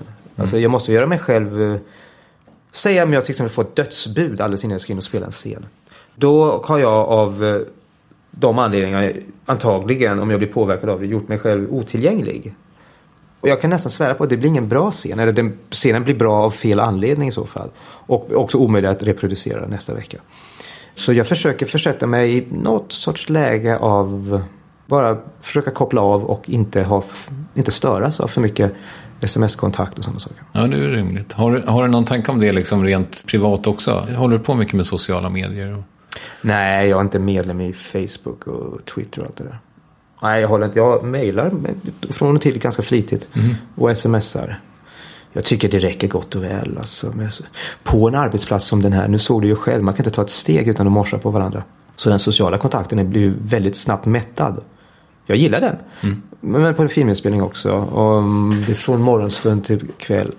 Och eh, när jag är klar med det har jag inget behov av att sitta och facetima. Eller, eller vad heter det? myfacea med olika gamla gymnasiepolare och så här. MyFace var ett nytt ord. Ja, ja. Men MySpace. My, Ja. Facebook ja. Ja. Du förresten, jag en tappad följdfråga. Men to, vad sa du? Tonus? Är det, är det ens ett ord? Tonus ja. Ja, Ja, absolut. okej. Jag har en grundtonus, en kroppstonus. Aldrig hört förut. Högton, högtonus och lågtonus. Jag fattar. Vad skulle du säga? du verkar nog vara lite lågtonus. Ja, är det. Ja, jag skulle tro det. Jag är nog till högtonus. Jag tror inte riktigt att det är sant eh, i mitt fall. Nej, men vi känner inte varandra riktigt. Men jag tänker att när vi såg sen nere på gatan och gick till 7-Eleven så var det ju ändå, det var mer energi i mig då än det är nu. Ja, nej. Eller inte eh, fokus kanske, men, men jag är ju spretigare där nere på gatan än jag är här. Ja, men det blir lätt så inledande sociala kontakter. Det blir jag ju också. Jag tänker på det här med, mm, med att bottna i text och liksom allt det där. Men för det var någon som sa, eller Martin som jag pratade i telefon med precis innan här. Han, han sa att när de kastar ibland så är det provfilmar man en skådis som har förväxlat låg energi med naturligt spel. Förstår du vad, det, Oh ja, vad han menar? absolut. Kan du göra det också eller finns det något enkelt sätt att undvika det? Ja, det är bara att låta bli. Men jag, kan, jag har hänt mig också, jag förväxlar det. Att, att, ofta när man är nervös kommer det sådana lite knasiga uttryck. Att man ser ut som man just har rökt en joint eller kommer ut ur en bastu eller någonting sånt. Det händer. Men det har med nervositet att göra skulle jag tro. För du känns ju, återigen då när jag har liksom tittat ikapp lite på det du har gjort så här. Du, du, du känns ju, och kanske att vi återkommer till språket där, men du känns ju aldrig läst. Nej, men det kan nog göra det från vissa... Nej, men jag jobbar ju på mina repliker och försöker integrera dem så att de sitter liksom fast inom mig. Pff, Ja, vad ska jag säga? Det är väl i så fall min smala tur att det är så. Alltså, jag försöker ju när man har en scen få ett flöde mellan alla replikerna och binda ihop dem med någon sorts sytråd. Så att det finns en tanke som bär. Om man återigen ser på den där Homesman-scenen där som jag inte vet om folk har sett. Men att ha, att ha en tanke som bär från det att man säger varsågod börja till tack. Det är mycket svårare här på Idioten än en, en enda lång scen. Va? Men, men eh, har man den tanken som bär, ja då kan man luta sig tillbaka i den tanken hela tiden. Och den kan förlösa varenda replik egentligen. Om man har gjort sin analysarbete och sitt skrivbordsarbete ordentligt. Liksom. Möjligen är det att om du tycker så mycket om eh, att jag inte slarvar så ofta. Det tycker jag inte om. Jag tycker inte om mig själv när jag, när jag liksom underpresterar. Eller när jag slarvar. Jag tänker att eh, Daniel Espinosa har sagt att det är den socialdemokratiska andan som har gjort svenskar så framgångsrika i, i Hollywood. Att man, ja, lite som hantverkarna då, att man kommer dit, eh, man kommer från en tradition, man är väl förberedd, man har inga de, devalater, det är en platt hierarki. Stämmer det? Nej. Alltså Daniel har ju sitt sätt att se världen på. Baserat på var han själv kommer ifrån. Och jag, jag, här, han har ju inte fel. Det är ju också så. Men nog finns det svenska divor. och eh, jag skulle Vilket välja... Ja, det är bara att sätta på tvn. men jag, men alltså han, det är ju hans sätt att tolka det och det är fint. Jag skulle nog tolka det som att svenskar är närmast amerikaner. Vi borde egentligen ha rösträtt i presidentvalet. Vi kan ju mer om USA än vad vi kan om Norge eller Finland. Vi kan mer om vad som händer i populärkulturen där. Vi är väldigt bra på engelska. Vi eh, ser på amerikansk tv. Eh, så att, och vi ser ut som amerikaner. Alltså i någon sorts mera strukturell eh, patriarkal eh, vit mening då. Väldigt många av oss i alla fall gör det. Så det tror jag är, gör att, att vi faktiskt kvalar in och många är väldigt bra på engelska framförallt. Om du tar till exempel en, eh, vad fan vet jag, alltså någon från, någon från vad vet, Mongoliet eller någon från eh, Burundi eller så här. Som inte har samma möjlighet, som kanske inte kan så mycket om USA och som lever i en annan värld på något sätt. De skulle antagligen ha svårare att kliva in och göra roller i The Killing eller i uh, True Blood eller i uh, alla de andra filmerna som svenska skådespelare är med i. Av det enkla skälet, alltså globaliseringen har drabbat Sverige. Och att vi är kompetenta. Danskar och norrmän likaså. Det var någon som sa så här att alla var så tokiga i Snabba Cash. I de här eh, slaviska liksom, skådespelarna i Snabba Cash och sa att de är så fantastiska. Ja, det är klart att de, du upplever det som det, för du förstår inte vad de säger. Och jag funder, har funderat lite grann på det, det, för att man upplever ju väldigt sällan amerikansk film som läst just. Alltså när man pratar skådespelarinsatser då. Men det kan jag ju däremot göra här ganska mycket. Att jag tittar på en dramaserie. Och så tycker jag att ja, men nu känns det stappligt här. Nu, nu var det väldigt nyligen som det här manuset landade. Har du någon tanke om det? Ja, två tankar. Det ena är att ja, amerikanska manus, de har ju kommit lite längre. Det finns ju liksom dialogförfattare på ett annat sätt. De, de kan nog skriva en, en bättre dialog helt enkelt. Okej. Mm. Det skulle jag tro. Men det är en möjlig an- anledning. En annan anledning är just det med språket. För jag upplever exakt det du säger när i Sverige älskar man ju olika danska tv-serier. Ganska högt. Ja, precis. Ja. Till och med ganska mediokra tv-serier som Anna Pil och eh, vad som nu görs av så här krims. Och i, Sverige, i Danmark älskar man Wallander och Beck. Som vi liksom tittar ner på. Eller som man inte, i alla fall inte har så, höga tankar kring. Och jag tror att eh, det är, helt, det är lost in translation. Alltså. Man hör någonting man inte riktigt begriper och så blir man lite förförd av det vackra svenska språket eller det grumliga danska språket. Och, och så sitter man där och njuter av eh, någonting man inte riktigt förstår. Är det därför bron går så bra? Den är ju faktiskt på två språk. Så den spränger det. Men ja, det kan ju vara alltså, man blir lite förförd av att höra ett annat språk och tro att man förstår. Eller man, jag tror att man får det vore intressant för någon som pluggar på film och medievetenskap att jämföra recensioner av samma verk i sig fyra dagstidningar i respektive land och se hur det har landat genom de senaste tio åren. Jag följer dagstidningar i båda länder och jag tror man kommer att hitta ganska fort om man gör någon sorts eh, systematisk analys av det där att svenska produktioner som fått ganska lökig kritik i Sverige blir hyllade i Danmark och vice versa. Det tror jag, det är min absoluta känsla. Ja, men då har det med det att göra då. Jag tror det har med det att göra. Men du sa förut att du hade långt gångna planer på att bli antropolog. Vad är det som lockar? Vad är det ens? Sen barnsben har jag varit intresserad av alltså, det studiet av, av folk och folks beteende i grupp. Och, eller kulturellt betingat och etniskt betingat.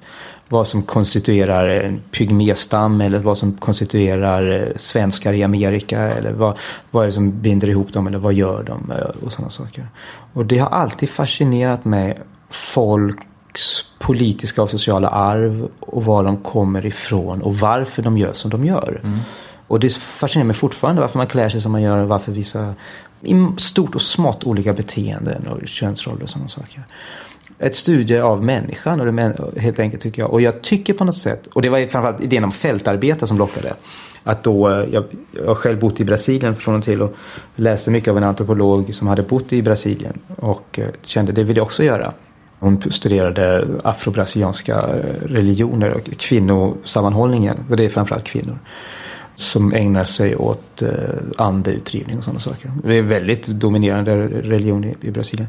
Så att det var sådana saker att göra, att göra fältarbete. Det var väl det som jag ville. Och jag läste mycket National Geographic som barn. Och det lutar sig väl lite åt det. Alltså. Och jag tycker människan är intressant. Och jag tycker möjligen det här med att arbeta med en roll. Till exempel eh, Henry Morgan i Gentlemen. Alltså att, att ägna, var, spe- spendera tid i boxningsmiljöer och spendera tid med musiker. Det var på sätt och vis roligare. eller, det var, eller det var lika roligt som det att försöka tillägna sig deras tekniker och, och bli bra på det. Va? Och det så det, det finns ju ett moment av fältarbete när man gör lite större roller. Jag var på väg till Sankt Petersburg nu. Hade det inte varit för de vansinniga visumkraven från Ryssland då hade jag nog åkt dit för att se lite om vad, det, vad är det Myrskin, den här idioten på Dramatens stora scen. Vad är det för ställen han pratar om. Och eh, ja, det är väl research och fältarbete. Så det finns ett moment av antropologi och att kliva in i uh, olika löst sammansatta grupper. Men kommer du alltid att skådespela? Jag tror det, men jag måste inte det. Jag har ständiga tankar på att på något sätt börja plugga på universitetet igen. Och så, alltså, det som händer de flesta och som kanske också händer mig det är att man gör någonting som är snarlikt skådespeleri. Alltså skriver eller eh, regisserar. Eller så. Det var, jag, det, ja, förlåt. jag har inte gjort något av det där. Nej, det var en fråga som jag hade när du... Du har inte skrivit en enda rad Nej. i din... Fast det, där ljög jag lite. Jag har, alltså det som hände, jag har faktiskt förvärvat rättigheterna till att filmatisera Hannes Råstams bok om Thomas Quick. Fallet Quick, att skapa en seriemördare. För jag var så vansinnigt intresserad av hela det här självbedrägeriet som Quick-kommissionen har ägnat sig åt. Att här kommer en man och påstår saker och så blir han trodd. Och vad fan ligger det bakom det? Och eh, hur kan eh, både sociala myndigheter och eh, psykologer, psykiater och jurister och poliser tro detta? Och vad är det för kollektiv ja, psykos, frestas jag att säga, men vad är det för kollektiv dynamik som gör att de, att de liksom klappar varandra på skulden och ingen, man avsätter sig förmågan att tänka klart och man går runt med huvudet under armen helt enkelt. I den samband med förvärvandet av de rättigheterna då satt jag faktiskt och skrev lite och försökte göra om eh, Hannes Råstams bok till någonting som påminner om ett synopsis. Och det har inte lyckats. Jaha, Eh, okej. ja, men jag har inte... Jag spelar ju då samtidigt och gör saker och jag blir hela tiden distraherad. Och jag märker att ska man göra det där då får man åka iväg någonstans och liksom ägna sig bara åt det. Kommer du göra det då? Eller kommer du lägga ut det på någon? Nej, jag håller på att förlora rättigheterna. Det har gått tre år. Ja, okej. Det är någon annan får göra det. Men alltså, jag har inte fått stöd heller ska jag säga. SVT har inte visat sig intresserade av det. Jag tror det är en så otroligt betänd fråga. Och eh, jag ser inte att man kan göra, man behöver ett enormt format. För det är i grund och botten en historia om en person som inte var den som gjorde det. Visst. Så det är en, det är en väldigt svår pitch. Det är inte who did it. Det är snarare he didn't do it. och det är, eh, det, jag har svårt att omsätta det till dynamisk dramatik. Mm. Ja, jag fattar. Vad vet du i övrigt om din framtid då? Nu ska du spela här. Ja, jag ska spela här och In i, vår eller? Ja, och uh, sen ägnar jag mig åt en liten roll i en dansk tv-serie. En av dessa som går söndag klockan åtta i Danmark. Som också kommer gå på svensk tv tror jag. Som heter Bedraget. Eller Bedrag eller något sånt. Det började i somras och nu har det legat still här. För jag har bett om att inte behöva filma under vår reptid. Och nu ska jag börja igen i december. Men jag har inte alls det jobbet på nät. Jag minns inte ens vad fan min gubbe heter i den där filmen. Men det kommer att komma när som helst. Du verkar ha lite problem med det generellt. Kom ihåg dina rollfigurers Namn, ja. namn. Ja. Ja, och vet du, det hände här på scen häromdagen. Marie Rickardsson frågar, hon säger så här, men jag kommer inte alls ihåg vem du är. Vi är släkt va? Så säger men jag heter ju Myrskin, först Myrskin, vi är från samma furstesläkt. Så, Aha, nej, jag vet inte. Vad hette dina föräldrar? Och då stod det still. De heter då Nikolaj och Katarina Myrskina. Och det är ju bara det jag ska säga. Jag hade kunnat dra till med Bengt och Agneta eller sånt här. Det kvittade vilket, men jag kan ingen, jag kom inte ihåg deras namn. Så jag fick ta sufflering. Jag fick vända mig ner till Marie, som en annan alltså sufflösen och fråga. Så sa hon. Ja, Nick, hon, tittade vantroget på mig. Menar du allvar? För ofta vill man ha sufflering på lite kanske knepigare partier. Men det här var just det här namnet jag inte kom ihåg. Och då fick vi, talade vi lite om det. Jag och mina kollegor då kom fram till att namnminnet sitter i den andra hjärnhalvan. Ja, okej. Alltså att jag kan berätta långa historier om åsnor och dödsstraff och allt vad det är som, som man får titta på. Men det är att komma ihåg namn. Och det känner man ju, jag tror faktiskt att när man hälsar på folk lite hastigt. Mm. Kommer man ju aldrig ihåg vad de hette sen. Förutom om du är amerikan. Ja, Då har de någon jävla Ja, men- jävlig... ja det är sant. De jobbar upp det där. Eller om du har gått på Lundsberg eller sådär. Kan man, Kanske, ja. ja.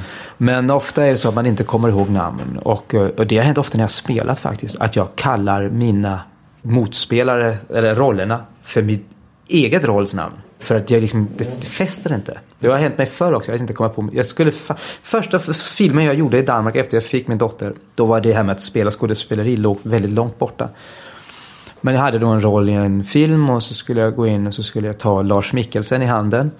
Och så skulle jag säga, ja, jag heter inspektör och så mitt eget namn. Jag, kan inte, jag har ingen aning. Och vi fick ta om det, ta om det, ta om det. Och jag kom inte ihåg mitt eget namn. Det var plågsamt. Det var en hemsk upplevelse.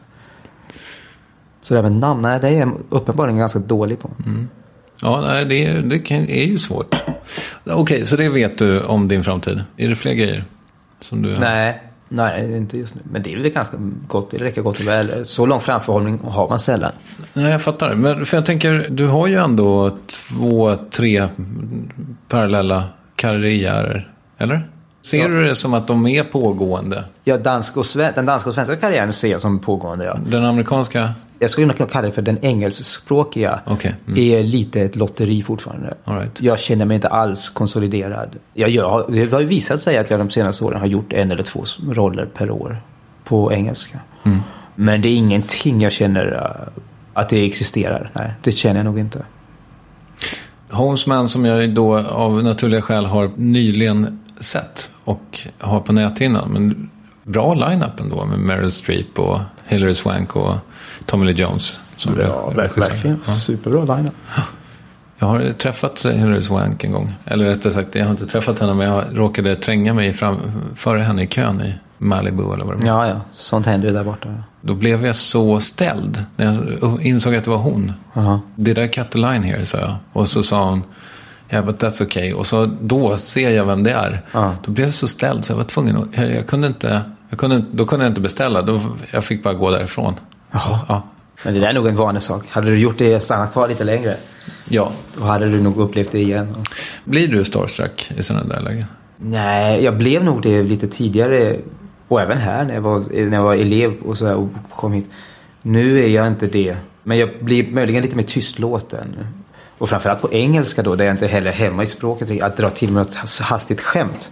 När man just har liksom 18 timmars flygplan i ryggen och, och inte helt kommer ihåg. Alltså, nej, jag blir nog inte starstruck på det sättet. Men jag tappar nog lite humor och spontanitet. Så Tommy Lee Jones tror att du är en tråkig jävel? Nej då. Nej, just han och jag, vi, han, han var en härlig prick. Jag gillar honom jättemycket.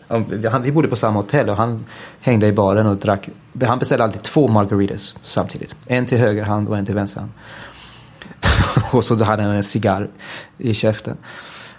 Och han, han, han gillar skådespeleri mycket. Han talar, han talar om skådespeleri som att förmågan att läsa. Och då menar han inte an, alfabetism, alltså, utan menar att, att läsa och förstå vad är rollens uppgift i den givna situationen. För att Sonja, Richter och jag ganska hastigt kom vi på att nej, men här, vi kan ju bredda, vi kan göra mer av det här. Vi spelar på danska rätt mycket. Så hon bet ut efter mig och jag lappade till henne och hon skrek lite. Så det var ingenting, det gick inte att skriva det där. Och så tittade på mig och så sa han, Yeah David, you know how to read. Jag har inte läst det. Men han, jag förstod vad han menade. Han förstod, ja men det var precis det jag ville ha. Och han kan inte regissera fram det. För han har tusen andra, han spelar själv huvudrollen också. Ja, visst. Men han kände, okej, här kommer två jeppar och de har förstått precis vad som står i manuset och vad, hur man kan fördjupa detta. Det var hans sätt att se på skådespeleri. Förmågan att läsa. Men du har ju uppenbarligen det där. Varför, varför ska du inte regissera då? Nej, men det är inte det att jag inte ska regissera. Nej, men du sa så här, du har inga planer på det, eller? Du har inte gjort det, Nej, eller? men det ska jag jag heller inga planer på. Det är inte två saker som står i motsättning till. Nej, jag har inga planer på det och eh, jag kanske gör det någon dag. Men jag vet inte vad det skulle vara. Alltså, jag trivs rätt bra med att spela. Ja, kanske. Jag skulle möjligen gärna vilja undervisa. Eller vara liksom här, coacha andra skådespelare. Det har jag faktiskt funderat lite på. Att jag tror jag skulle kunna jag tror jag skulle kunna kanske hjälpa till med att få fram bra skådespeleri hos Ja. människor. Men det är inte alls säkert. Jag kanske är väldigt klantig. med- Det är där en väldigt känslig kontakt. Du kan få testa på mig om du vill. Jo, jag men- tänkte att jag ska komma tillbaka till det där på något sätt. Har du spelat skådespeleri? Det var plan A. Jaha. Efter gymnasiet så gick Jaha. jag för så här, folkhögskola förberedande för att kunna söka Jaha. scenskolan i Malmö kanske. Men det, ja. Äh. Du la det åt sidan. Ja, jag, jag hade sån scenskräck. Så att det, Ja, ja. Och det släppte aldrig. Nej, men då ska man inte göra det. Ja, fast jag kom på, för nu, nu är jag ju inte rädd för det längre. Jag har kommit på att det, det hade ju med att göra med att jag inte visste vad jag gjorde där. när man vet vad man gör där, då, då tror jag inte man har scenskräck på samma Alltså sätt. var på folkhögskolan eller på scenen? Nej, nej, på scenen. Aha. Alltså man, eh, om jag hade vetat bättre. Om jag hade liksom kä- känt så här att ja, men det är hit jag ska. Eller om just det här du pratar om förmodligen. Ah, ja, ja. Ja, för vad, vad man gör där i någon större filosofisk mening. Det har jag heller inte tänkt så mycket på. Men det var inte det du menade? Nej, nej, det var nej. ha en klar Nej. intention och klar Ja, tanke. Så. Exakt. Ja, ja, okej. Ja. Ja, du, gör väl, alltså, du gör väl ett jobb där på scen, antar jag? Jag gör ett jobb där och jag går in och försöker uppleva någonting eh, och påverkas. Absolut. Men är det, för, är det lite för applådtacket som du gör det? Nej, jag tycker inte det. Och jag ska säga det med den här föreställningen. Jag har i och med att jag inte spelat på åtta år. På premiärdagen, eller om det var på genom, då skulle vi repetera applådtacket. Och då kände jag mig vansinnigt främmande inför vi hade spelat en, en teaterföreställning som, som, har sina, som strävar efter, åt, åt ett visst håll. Och att sen gå in och ta ett applådtack, det kändes bara som att lägga en pruttkudde under vårt eget arbete. Liksom. För jag tycker inte alls det går i linje. Då, då känner man liksom teaterns ganska traditionsbundna sida. Det här med att ja, publiken får ju applådera bäst de vill. Det är inte mig emot. Va? Men jag tänkte, kan man inte gå ut och ta hand med dem efteråt? Eller kan man liksom inte bara ställa sig i, garderoben och ge dem sina jackor eller någonting? För att jag tyckte det med att gå in och buga, då plötsligt blev det någon social positionering som jag inte alls var bekväm med. Nu är det okej. Så med det applådtack. Men det du egentligen frågar efter är om jag gör det för uppskattningens skull. Och eh, ja, det är svårt. Jag gör det ju absolut för en publiks skull. Annars kan jag hålla på och spela Hamlet i badkaret liksom. Poängen är att folk ska titta på mig. Och jag tycker mycket om den uppskattningen jag får. Och hur beroende är jag av det? Då? Det vet jag fan. Antagligen mer än vad jag själv inser. Skulle jag tro. Ja, men det där, är ju- jag tycker det där har varit, alltså om jag bara får vara lite självupptagen så tycker jag att, och det får jag väl, det är Det mitt tycker program. jag. Det är vår, vår förbannade plikt. Nej, men så tycker jag att ja, det där har varit en jätteknepig resa för mig. Att få beröm. Alltså, för när man, uppenbarligen då när jag gör en, den här podcasten så har jag fått väldigt mycket beröm i perioder. Eller ja, nästan hela tiden. Och då har jag liksom, det har tagit mig nästan fyra år att känna att jag kan uppskatta det. Och så har jag funderat på varför, hur kommer det sig då? Varför, varför, upps, varför gör det ingenting med mig när någon tycker att jag är duktig? Varför känner jag ingenting? För det är ju... Så känns det nu eller? Nej, nu har jag ändå kommit förbi det där. Och jag tror att det har att göra med att jag inte själv har tyckt att jag har varit värd det. Precis, det är det jag tror. På de här fyra åren har du blivit bättre antagligen. Alltså jag själv har blivit bättre skådespelare. Man blommar ut och det kommer med åldern också. Jag tycker själv jag är bättre nu än jag har varit förr. Alltså. Och om man vet det med sig själv, att man kanske kan bättre då för fyra år sedan eller för, för tio år sedan. Då kanske det är lite skämmigt. För man har en känsla av men fan, jag, det här, jag är fine att du gillar det eller att du inte gillar det. Men vänta bara, en dag ska jag få till det så, precis så som jag vill ha det. Ja, man kan inte ljuga för sig själv. Det tror jag inte. Eller jo, visst kan man ljuga för sig själv. Det var det dummaste jag sagt i det här samtalet. Men, Ja. men man kan nog inte ljuga för sin egen... Man vet själv någonstans innerst inne om man är bra eller inte är bra. På journalistik eller på skådespeleri. Men du, det här är kanske en banal fråga. Men jag tänker på det här med liksom, vi har pratat om Hollywood, vi har pratat om liksom att vara bra i olika länder och sådär. Men vad, vad, är liksom, vad definierar en bra skådis egentligen? Någon som påverkas av det som händer i en scen. Någon som påverkas av de andra rollerna. Och någon som lyssnar på det som sägs till... Det handlar väldigt mycket om lyssning. Sen handlar det såklart om att kunna förvalta språket och sådana saker. Men jag skulle säga att den stora kommunikationsenheten handlar om att lyssna. Om någon kommer in och säger att jag körde på din hund. Då måste man på något sätt drabbas av det. Eller bör. Om inte man är en robot kanske. Eller om man, kanske, om man tyckte mycket illa om hunden kanske man blev väldigt glad. Om man var fäst vid den kanske man blev väldigt ledsen. Alltså helt basic. Och om du slår på tvn ikväll då kommer du se ett gäng skådespelare som inte påverkas. De har jobbat på någon roll och fått för sig att den här rollen har tycker si och så. Och så händer det ingenting i bilden. Och det händer ingenting, alltså det är det mellanmänskliga. Jag har läst faktiskt en hel del innan, när jag försökte förstå vad skådespeleri var. Hade en ganska akademisk ingång och läste mycket litteratur och böcker om det. Och det, det bästa jag, förslaget jag fick det var en bok av Martin Buber. Den tyska filosofen. Som handlar om det mellanmänskliga. Att jag uppstår genom dig. Och här idag kan man säga att jo, detta samtalet uppstår ju för att du har bett om detta samtalet och nu sitter vi här. Hade det varit den pressansvarige som släppte in mig, ja då hade det varit ett radikalt annat samtal. Alltså jag blir till genom dig och du blir till genom mig. Om man är öppen och lyhörd. Visst. Och eh, det tycker jag är det man ska sträva efter. Att, och det är det jag tycker, om man tar till Henry Morgan, då försökte jag det väldigt aktivt, tänkte jag på det. Han är en person. När han då är med den här Claes Östergrens alter ego. Då är han en person. En väldigt flamboyant, kaxig, utåtriktad och charmör och sådär. För han vill ha någonting av honom. När han är med Maud, kvinnan, då blir han en, en annan person. En liten, han blir som en en fjant, han blir en loser. Och när han är med sin mamma Pernilla så blir han en tredje person. Och när han är med sin bror Leo då blir han en, klivande fram en väldigt stark personlighet. Man blir till genom de roller som om, omger en och då är det kul för det är ett mänskligt grundvillkor och det är det det är att vara människa. Att jag har ett samtal med min pappa om ett tag och sen har jag ett samtal med dig och sen kanske jag har ett samtal med min dotter på 11 månader. Eller vad fan det nu kallas när man kommunicerar på den nivån. Och det är viktigt att komma ihåg när man spelar skådespeleri. Vem blir du i rummet med den här och vem blir du i rummet med den här? Och allt för ofta ser man skådespelare som inte har förstått det där som bara går runt och är Batman eller går runt och har någon diagnos eller går runt och är någonting och är totalt opåverkade. Mm. För det var en fråga som är besläktad då. Liksom, finns det eh, stora skådespelare som du tycker är så här, men de har inte fattat det? Det finns folk som har en stor skådespelarkarriär som inte är duktiga, ja. ja. Men du vill inte nämna några namn? Jag, jag har stört mig något vansinnigt på den här Vincent Cassel. Vet inte vem det är. Han är väldigt bra på franska. Han är fransk skådespelare. Okay. Han är med i La. Mm. Det är han faktiskt riktigt bra. Men så fort han slår över på engelska det händer faktiskt ganska många. Om du ser Penelope Cruz eller Antonio Banderas som är lysande när de jobbar med Almodovar på spanska. Att 60 procent av, av deras eh, kompetens försvinner när de byter språk. Och det är ju någonting jag är väldigt uppmärksam på. För det drabbar ju också mig. Jag förstår precis hur det händer. Men jag tycker inte Vincent, jag tycker han är, jag tycker inte om honom. Och ja, det finns många fler. Men jag, jag, jag tittar faktiskt inte så mycket på sådana som är, alltså, jag tittar inte på så många som jag inte tycker om inför att titta på, på skådespelare tycker om. Mm. Ja, ja, nej, men det kan du inte alltid veta kanske. På förhand. Huruvida du kommer gilla dem eller inte. Nej, det är klart. Det kan man inte alltid veta. Men vissa skådespelare följer med ett intresse. Christian Bale följer med ett oerhört intresse. Okay. Jonas Karlsson följer med ett intresse. Mm.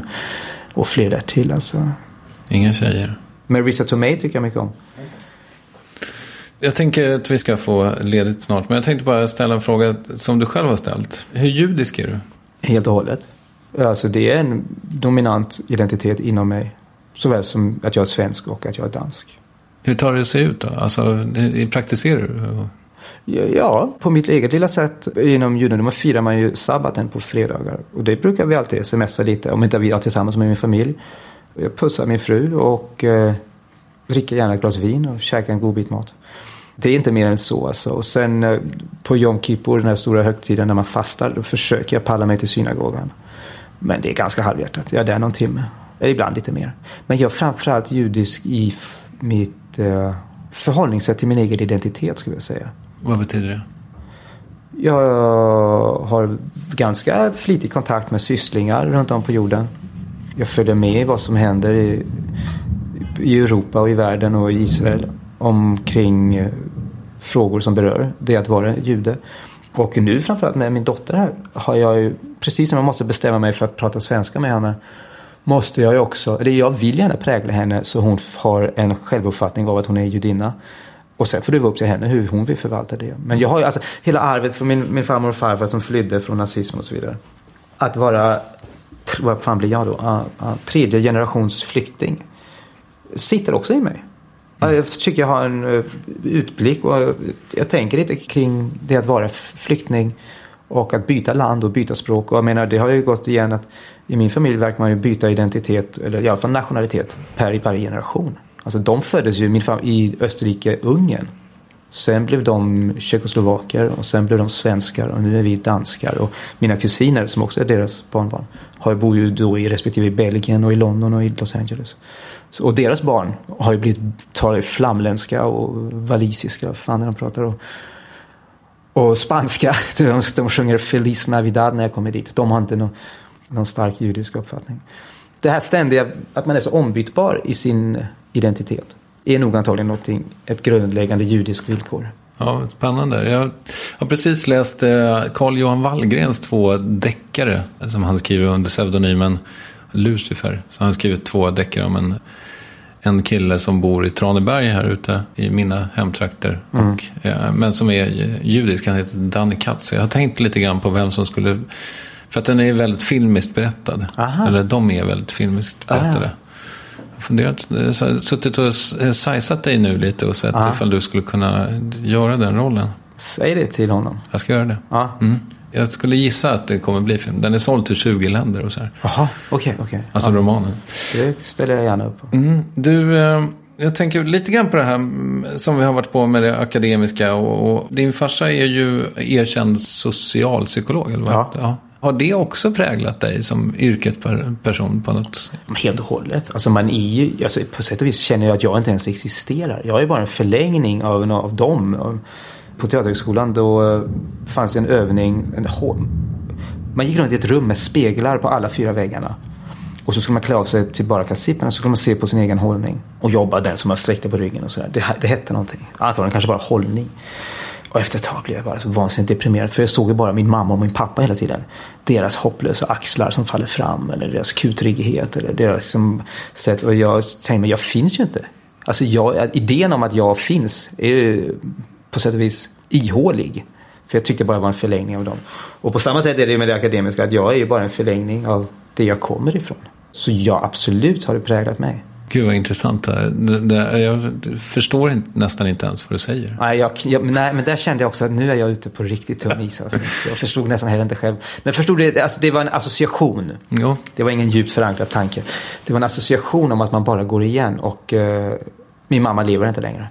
Men min pappas sätt att eh, se på världen är det den enda jag kände till i många år. Nu tycker jag jag har breddat och har andra sätt. Men nog påverkar den mig. Alltså, tro fan annat. Nej, det- den, den, eh, det har påverkat mig. Och hans arv, hans judiska arv har ju påverkat mig mycket. Eller har det har skapat mig. Ja. man ska säga. Ja. Men det där, eh, eller som du, ni verkar kalla det hemma hos dig, juderiet. Är det lika mycket en gemenskap som utomstående tror? Liksom?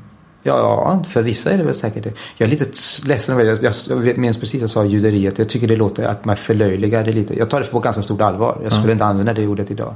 Okej, ja det var ett, några år. Ja, visst, jag har själv sagt det. Men ja. så kan man känna ibland också. För ibland undrar man ju vad fan man håller på med. Ibland var det mycket skönare att inte vara jude. Men jo, det, alltså jag har gått på judiska skolan och har nästan bara judiska barndomsvänner i Köpenhamn. Det är en oerhörd begränsning kan jag tycka för vissa. Men man kan få det bästa av två världar. Ja, det finns väl en gemenskap. Men med, med åldern känner jag också att jag, det, för mig är det välgörande att ha ett ben utanför den gemenskapen också. Men också ett ben innanför. Och om man ser tillbaka på de senaste 20-30 åren har jag haft varit lite mycket åt ena hållet och lite mycket åt andra hållet. Och nu försöker jag faktiskt genom min egen familj att skapa mig ett eget förhållningssätt. Jag tycker det berikar mitt liv helt och hållet. Det är 2015, ska vi inte lägga ner det med Jo, så religion? kan man ju, väl- alltså, jag förstår precis. Jo, så tänker jag också själv ibland. Men sen hände det här med när eh, Dan Usan mördades i Köpenhamn framför synagogan. Som var, han var målvakt på mitt fotbollslag och sådär. Det påverkade mig ganska starkt. Och alla mina vänner. Och jag minns det själv då när jag var synagogavakt 87 när det sprängdes bomber i synagogan. Plötsligt när, någon, när det kommer någon annan och säger nej du får inte vara här. Då känner jag ett stark kraft av att nej, men jag måste hävda mig. Ja, det är klart. Ja, så därför känner jag, ja det är 2015, kan alla, och det är ju det jag säger i pjäsen, kan, inte bara, kan alla inte bara vara snälla mot varandra? Kan inte bara sluta? Och det är väl, jo, så, men det är väl ett, kanske ett lite naivt önska om att det ska vara fred på jorden och sådär. För att eh, så ser det tyvärr inte ut. Och jag tycker, jag tycker om jag slutar denna kedja av ärvda traditioner och förhållningssätt och tankemönster. Då sviker jag ju hans, min vän som mördades och, eh, och sviker mina farmor och farfar och alla människor i min släkt som mördades av nazisterna. Som jag aldrig har lärt känna. Men deras, de få som överlevde och deras avkomma har jag en väldigt stark kontakt med. Det är ingen annan ska definiera vad jag ska göra. Och när folk lägger ner det, då kan jag kanske också börja lägga ner. På lite så kan jag känna att jag faktiskt tycker det jag har, jag kan känna någon sorts plikt helt enkelt. Att jag får inte vara den sista. Jag får inte svika nu. Är du glad att du fick en dotter så du slapp ta det där beslutet om omskärelsen? På sätt och vis, ja. Vi var inte överens. Min fru och jag. Ja, okej. Men det kan ju komma fler barn. Vi får väl se. Jag har också försökt ha en ganska flexibel hållning. Ja, Det ligger väl inte i förhuden nödvändigtvis. Men jag såg gärna att min ofödde son blir omskuren. Absolut. Ja, eh, ja, jag skulle gärna... Alltså, jag skulle gärna offra min förhud. ja, då. ja jag, jag, tycker jag kan hooka upp dig. ja, jag vet. Men det är bara, jag, och jag har faktiskt varit inne på det. Men jag, det, det kostar ju lite. Och jag har så här, du vet, jag orkar inte läka. Jag tycker faktiskt att jämfört med hur lite hudslamsa det rör sig om att debatten är lite väl överhettad. Jag har inte, tycker inte det har påverkat mitt liv på något sätt. Nej, men du vet ju inget annat heller. Nej, just det. Vill du rekommendera något? Jag skulle i så fall rekommendera att man ska se uh, The Act of Killing, den här danska dokumentärfilmen. Den uh, ekar fortfarande i mig något så oerhört. För att uh, den är inte bara en spännande dokumentärfilm om ett folkmord som jag knappt kände till. Den visar på kraften i skådespeleriet. Den visar på den enorma kraften som ligger i gestaltning. Det är alltså olika bödlar i Indonesien som på något freakigt sätt börjar spela upp sina egna offer. De har ingen relation, och det här är alltså på riktigt, till vad de har gjort. De har allihopa varit skyldiga till mordet på flera hundratals människor. Och strupit dem och huggit ihjäl dem med machete och så. Och när då regissören ber dem att spela de här offren. Och det är en lång process på flera år. Och de tar det på större och större allvar. De tror att de ska göra en film och de ska bli filmstjärnor. De tycker det här med att spela skådespeleri är skitkul.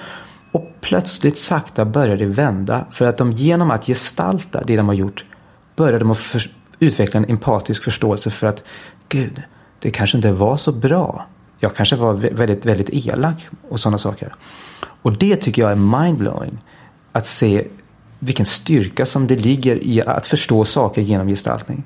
Så det är en sak, en stark sak som den tar med sig. Och sen tycker jag också att den är vansinnigt spännande i sin form. Det går inte att greppa den riktigt. Vad det är man tittar på. Den har verkligen rört till det i skallen på mig. Ja. Och jag tycker mycket, jag är väldigt imponerad av den filmen. Vem tycker du att jag ska intervjua i Värvet? Dolph Lundgren. Vad trevligt det var att träffa dig. Hörru. Du motsvarade liksom verkligen mina förväntningar. Och mer därtill. Du det var roligt. Ja, du är en härlig person.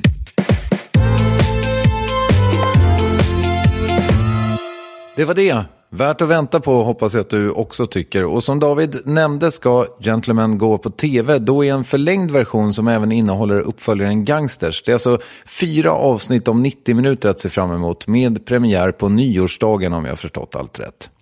Tack för att du lyssnar. Tack till Lovisa Olsson för klippning och tack till Acast för distribution. Och en sista grej bara. Jag är så glad att alla som testat Värvet-spelet verkar tycka att det är toppen. Så om du inte vet vad någon ska få i julklapp, om ni nu jobbar med julklappar, ja, då kanske Värvet-spelet kan vara ett tips. Vi hörs om en vecka. Tack för mig. Puss och kram. Hej då.